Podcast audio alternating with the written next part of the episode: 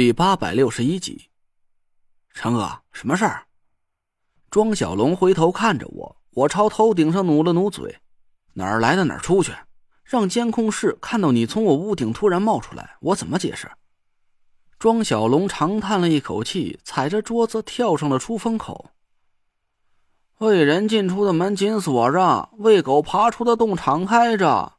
一个声音高叫着：“爬出来吧，给你两千五！”闭嘴，不许侮辱先烈的遗作。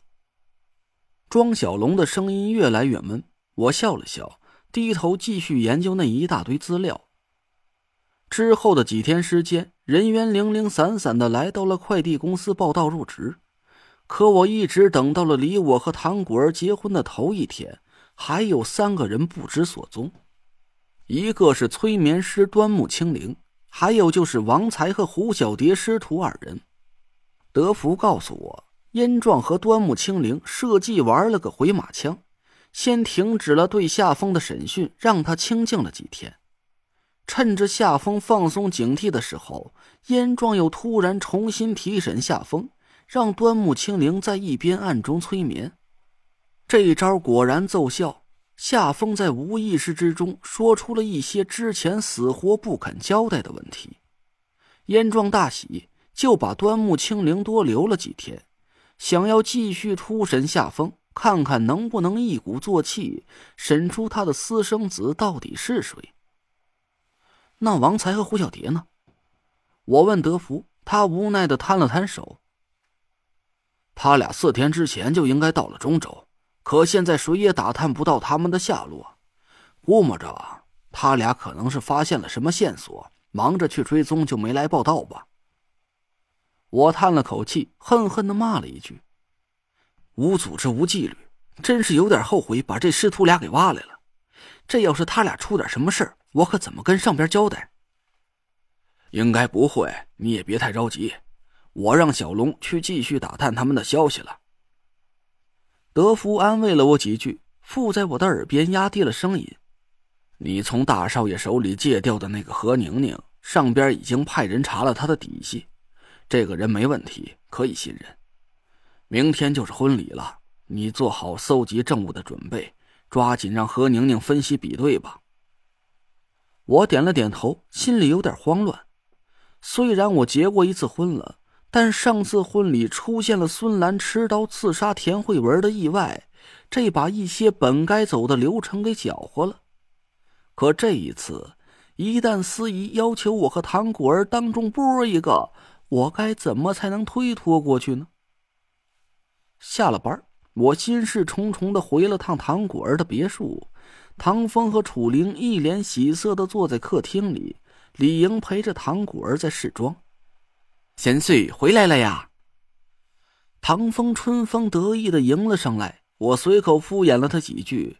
唐风奇怪的看着我：“怎么了？这是都要当新郎官了，怎么一点喜庆劲都没有呢？”我随口编了个借口：“呃，有点不太舒服，可能是前几天让叶妈给传染了。”嗨，这个叶妈真是的，病了还不回去歇着，非得在家里瞎转悠。你瞧瞧。再把你给闹病了吧！唐风气得一个劲儿的拍大腿，我心里一动，附和着唐风埋怨了几句。可不是，还好没把果儿给传染了。哎，爸，要不我叶妈给辞了算了。我看他这手脚也不是老实利索，不行，重新找个心细点的，也好照顾果儿。哎，算了算了，这个叶妈呀，嗨，朋友介绍的。辞了吧，面子上过不去。只要他没什么大过错，回头说他几句就得了。唐风无奈的摇了摇头，我赶紧问他：“谁介绍的呀？和您关系很好吗？要是关系一般，就没必要给他这面子了。我倒是无所谓，主要他笨手笨脚的。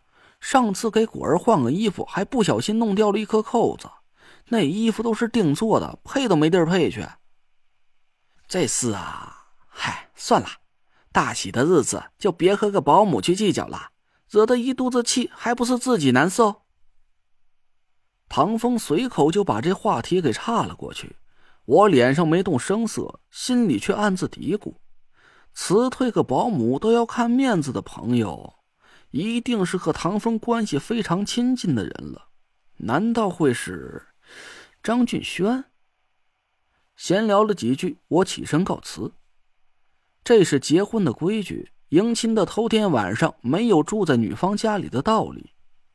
但是我现在已经没有房子了，只能让德福开了个酒店，稍微布置了一下。明天一早。象征性的把唐果儿接到酒店里，就算是入了洞房了。这一晚上我直接就没睡着，一直瞪着眼看着天花板，熬到了天亮。我想起了田慧文，我很想她。从我们六岁那年第一次见面，到我们俩结婚互换了玉佩，再到结婚之后这一年多时间以来的点点滴滴，每一个场景就像是一帧静止的画面一样。在我脑海里停留了很久很久。我不知道什么时候才能和他见面，也不知道现在这种荒唐的日子还要伪装多久。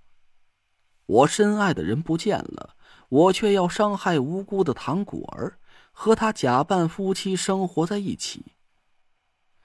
慧文啊，你到底在哪里？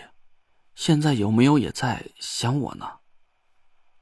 我就这么一直胡思乱想到了天亮，德夫一大清早就敲开了酒店的门。他把一身绣着大红色丝线的黑色唐装给我套在身上，又给我扣了一顶造型奇怪的帽子，还在我胸前系了个硕大的红绸缎扎的花球。迎亲的车队都是纳若兰家的私家车，档次自然是不用说了。那一大排看不见头的豪车，我几乎是一辆也叫不出名来。那若兰挽着花姐，大模大样的从车上走了下来。这家伙打扮的比我还夸张，活像是电视剧里的地主老财。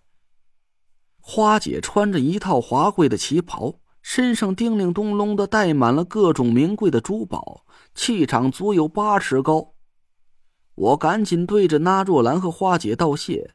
花姐那只黑色的眼珠子从我脸上一扫而过，脸上的神色，我也说不出是种什么感觉，反正是古里古怪的。八点十八分发车，到了唐果儿的别墅。唐果儿的二叔唐华带头起哄，带着一群花枝招展的伴娘，死死的堵在了门口。一通撒红包撞门，终于进了屋，又少不得到处去找鞋。唐果儿盖着鲜红的盖头，静静的坐在床上，不动声色的朝茶几下边伸了伸手指。闹腾的也差不多了，一群人欢天喜地的各自上车。我抱着唐果儿坐上了花车，缓缓的开到酒店门口。唐风和楚灵早就打扮的喜气洋洋，挺胸叠肚的坐在太师椅里。那若兰代表南方高堂和唐风、楚灵寒暄过后，我们坐着一边聊天一边等着宾客上门。茶水换了好几道，光吃点心都快吃撑了。